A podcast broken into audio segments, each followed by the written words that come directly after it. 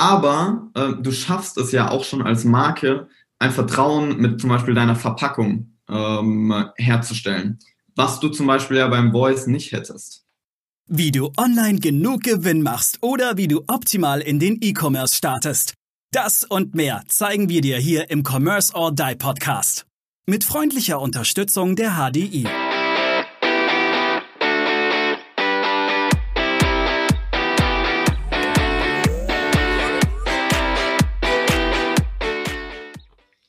Herzlich willkommen zur nächsten Commerce or Die Online Podcast Folge.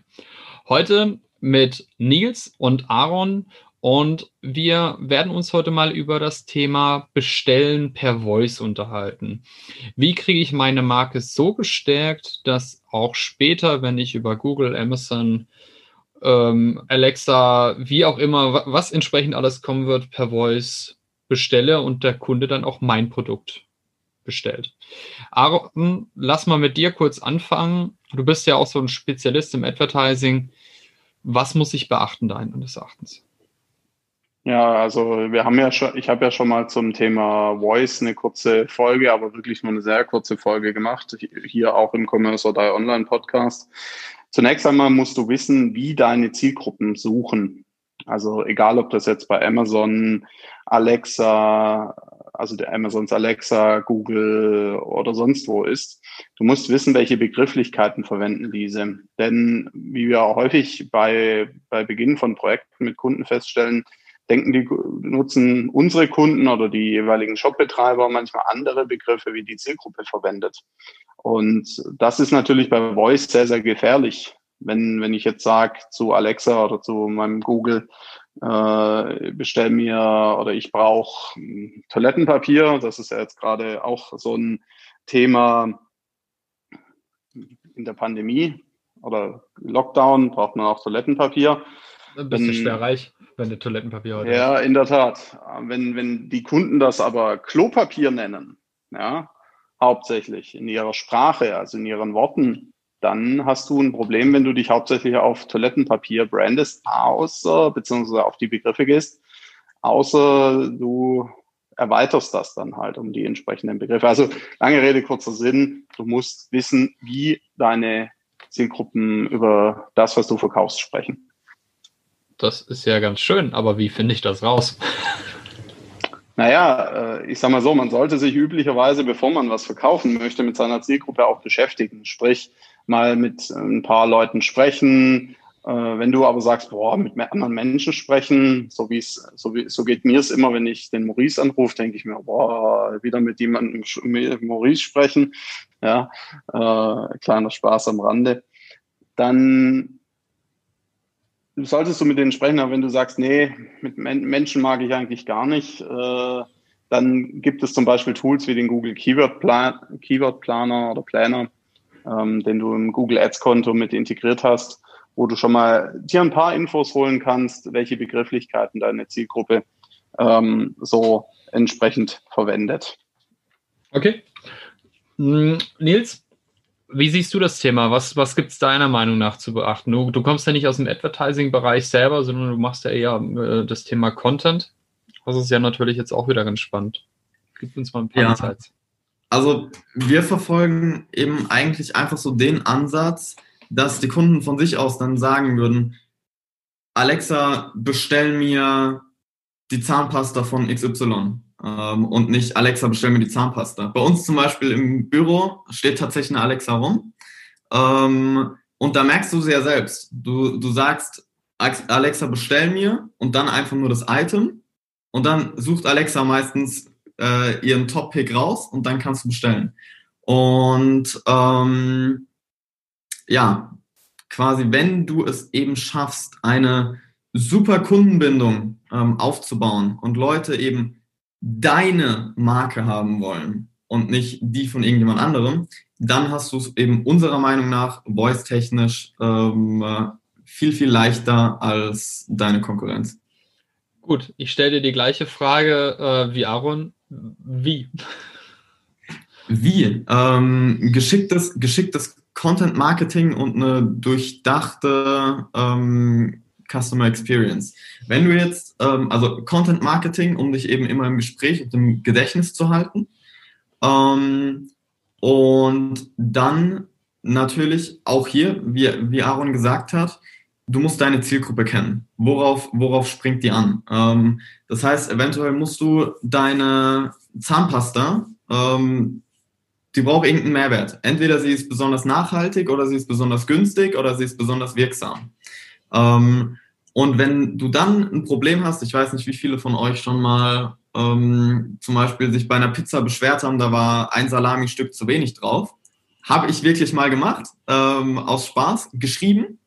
Und ich habe ein ganzes Paket bekommen ähm, von Dr. Oetker Produkten, glaube ich, war das. Was, was sollst du da anderes sein als begeistert? Wenn, du, wenn die dir einfach kostenlos ein Paket zuschicken und sich dafür entschuldigen. Ähm, sowas hinterlässt eine Wirkung. Und wenn du das passt mit einem guten Content Marketing, ähm, erreichst du das meiner Meinung nach. Oder erreichst du das? Customers from Hell. Ähm, nein, äh, liebes Dr. Oetker-Team, Social Media oder Online-Marketing-Team, wenn ihr hier zuhört. Nils Ehrenfried heißt der gute Mann. Ähm, also meldet euch, wenn ihr gutes Content-Marketing braucht. Das meinte ich damit. ähm, ja, also ich, ich stimme Nils da total zu. Und ich möchte noch mal einen Schritt weitergehen. Also das, Maurice, das Thema Brandaufbau oder Brandbuilding, da könnten wir wahrscheinlich 100 Folgen nur zum Thema Brandbuilding, Brandaufbau machen, weil das natürlich ein sehr, sehr großer Bereich ist. Denken wir mal an unsere eigene Sprache, die wir tagtäglich verwenden. Wir holen uns ein Tempo. Hast ja. du mir mal eben ein Ceva? Ich ja. google mal schnell was. Ich nutze äh, einen Föhn. Genau, nutzt einen Föhn. Auch eine, ist übrigens Föhn ist eine, ist eine Marke. Also ja, auch, es, ja es, bei dir sieht man es auch, dass du einen Föhn nutzt. Ja. ja. definitiv. Aber viele wissen gar nicht mehr, dass es übrigens, dass, ja. das Ding nicht Föhn heißt, sondern dass es tatsächlich eine Marke war. Also das wissen nur die wenigsten. Ich gehe mal zur Post. Ja, also das auch so Deutsche Post. Ne, Thematik.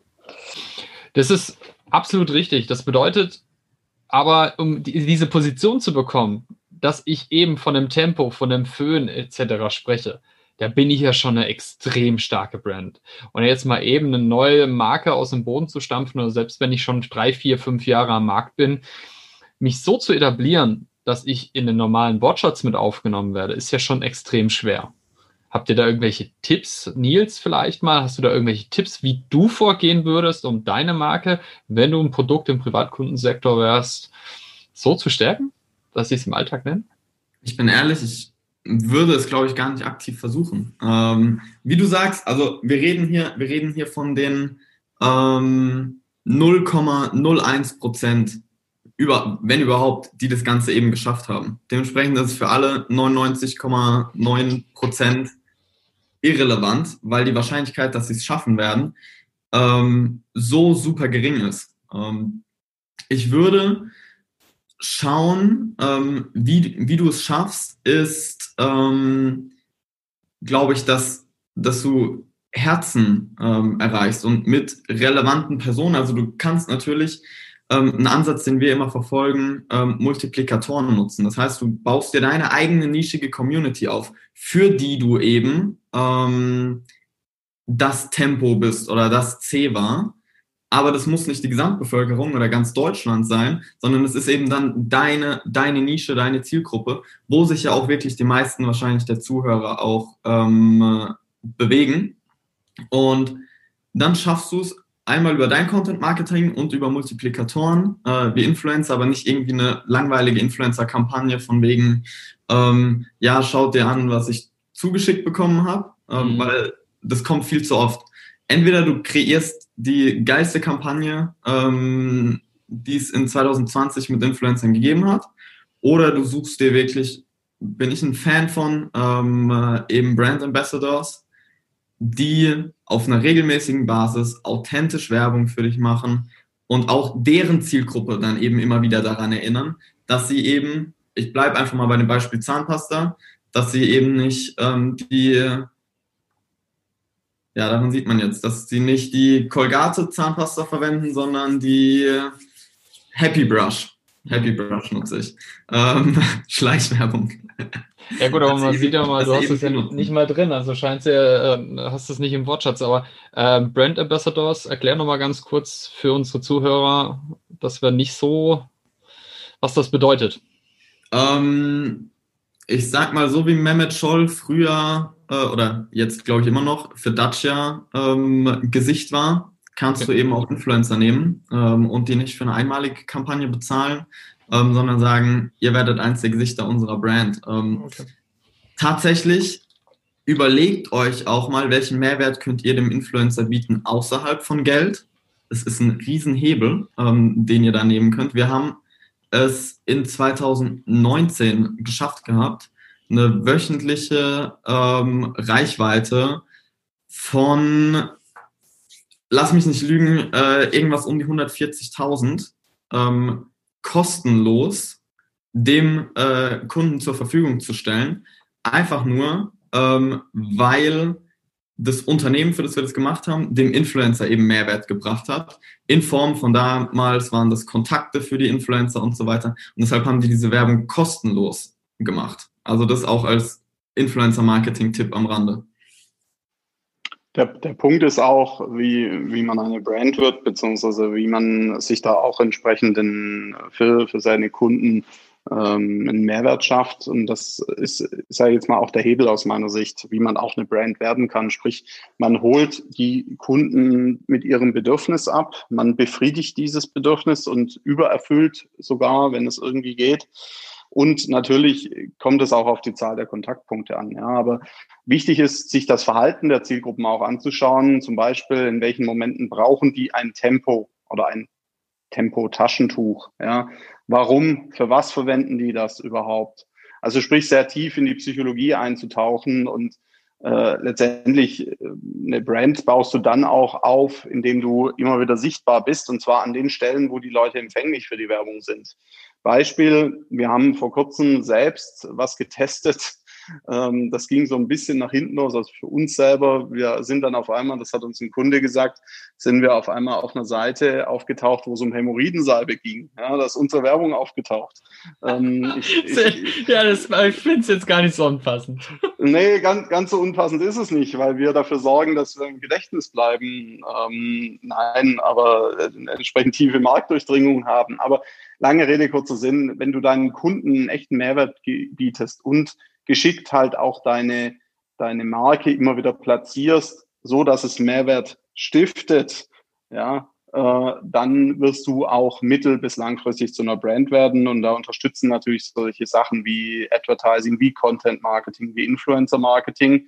Du musst halt das, was du versprichst und was du, was du propagierst, für was du stehst, auch leben. Ja, weil jetzt einfach nur eine Marke werden zu wollen oder sein zu wollen, aber irgendwie nur, nur gut zu verkaufen und den Rest, der Rest ist so, naja, das ist halt dann auch nicht wirklich zielführend. Das sind ja, damit sind ja schon viele Firmen dementsprechend auch ähm, ziemlich tief gefallen, indem sie vieles vorne propagiert haben, was sie hinten nicht gehalten haben. Bestes Beispiel war ja auch das Thema mit Nes äh, Nespresso, wo äh, dann rauskam, dass teilweise Kinder äh, dementsprechend die Bohnen gepflückt haben, wo dann auch George Clooney gleich so ähm, da Rabouts gemacht hat. Also das kann schon äh, wenn, nach hinten losgehen. Das Thema Nachhaltigkeit vorne predigen und hinten dementsprechend Kinderarbeit. Ja, es ist ja nicht nur das Thema Nachhaltigkeit. Man muss sich ja auch mal anschauen, wieso ist zum Beispiel Tempo so, warum ist das zu einem Begriff geworden oder warum ist Google zu so einem Begriff geworden? Weil es mhm. den Menschen irgendwas geboten hat oder bietet, was vielleicht zu der Zeit, wo es auf den Markt kam, ein anderer nicht geboten hat oder zumindest nicht in dieser Qualität oder nicht irgendwie auch ein Stück weit durch Innovationen, ja, äh, letztendlich. Also das heißt jetzt nicht, dass man komplett alles neu erfinden muss, aber das hilft natürlich auch beim Brandaufbau. Und es hilft auch authentisch zu sein, meiner Meinung nach. Ich weiß, Authentizität ist so ein, so ein Begriff, der durchs, Sau durchs Dorf, getrieben wird. Aber seid, seid ehrlich und, und wenn ihr halt irgendwie, ja, gern irgendwie, keine Ahnung, sonntags mit dem Motocrossbike durch den Wald rast, und das zu eurer Marke passt, dann dürft ihr sowas auch mal kommunizieren. Ja? Äh, wenn ihr allerdings jetzt irgendwie Leute habt, die Naturschützer, also Kunden habt, die Naturschützer sind, dann würde ich sowas vielleicht nicht kommunizieren. Und dann sollte man sich vielleicht auch überlegen, ob man solche Produkte äh, kaufen, verkaufen möchte. Aaron, du hast von Kontaktpunkten gesprochen. Ähm, fand ich einen sehr guten Punkt, weil der meiner Meinung nach das trifft, was wir beide machen und was in der Kombination von uns beiden am besten funktioniert. Auf der einen Seite das Content Marketing und auf der ähm, anderen Seite das durchdachte Advertising, die dann im Zusammenspiel nämlich genau ähm, diese Pain Points natürlich auch nochmal besser, also weil mit dem Advertising kannst du ähm, besser ähm, die Leute dann erreichen, wenn sie eben gerade den, den Schmerz zum Beispiel auch haben, als es jetzt mit so einer Dauerbeschallung ähm, bei, beim Content Marketing. Deshalb auch da würde ich sagen, wichtig ist dieses Zusammenspiel aus Advertising und Content Marketing. Genau, und äh, ich sage mal, Advertising ist ohne, ohne ein gutes Content Marketing nur halb so wirkungsvoll, weil äh, Content Marketing da auch ein sehr, sehr starker Hebel ist, der mit Advertising auch untermalt werden kann. Aber Advertising ohne gescheites Content Marketing ist ein zahnloser Tiger. Ähm, beziehungsweise es kommt ein bisschen auf den Bereich an, aber es ist immer besser, man hat auch ein gutes Content Marketing. Und dann wirkt sich das wiederum natürlich auch auf die Art, wie die Leute suchen aus und auch über Voice dann entsprechend aus. Ja, also wie die Leute aktiv äh, nach welchen Begriffen sie auch suchen und wo sie vielleicht auch bereit sind zu sagen, hm, Google oder Alexa schlägt mir jetzt was vor, das will ich aber nicht, äh, sondern dann gehe ich doch nochmal ans Smartphone oder ans Tablet und suche mir dann doch, äh, sage jetzt mal, das heraus, was, äh, was eher, was ich eher im Kopf habe als Marke oder was ich präferiere. Äh, ich sag mal, die Leute kaufen ja auch nur bei Unternehmen, in das sie Vertrauen haben. Außer du bist jetzt wirklich Preis, Preis, Preisführer ähm, wo du zwar ganz genau weißt, wo die Ware herkommt, wo es dir aber einfach egal ist.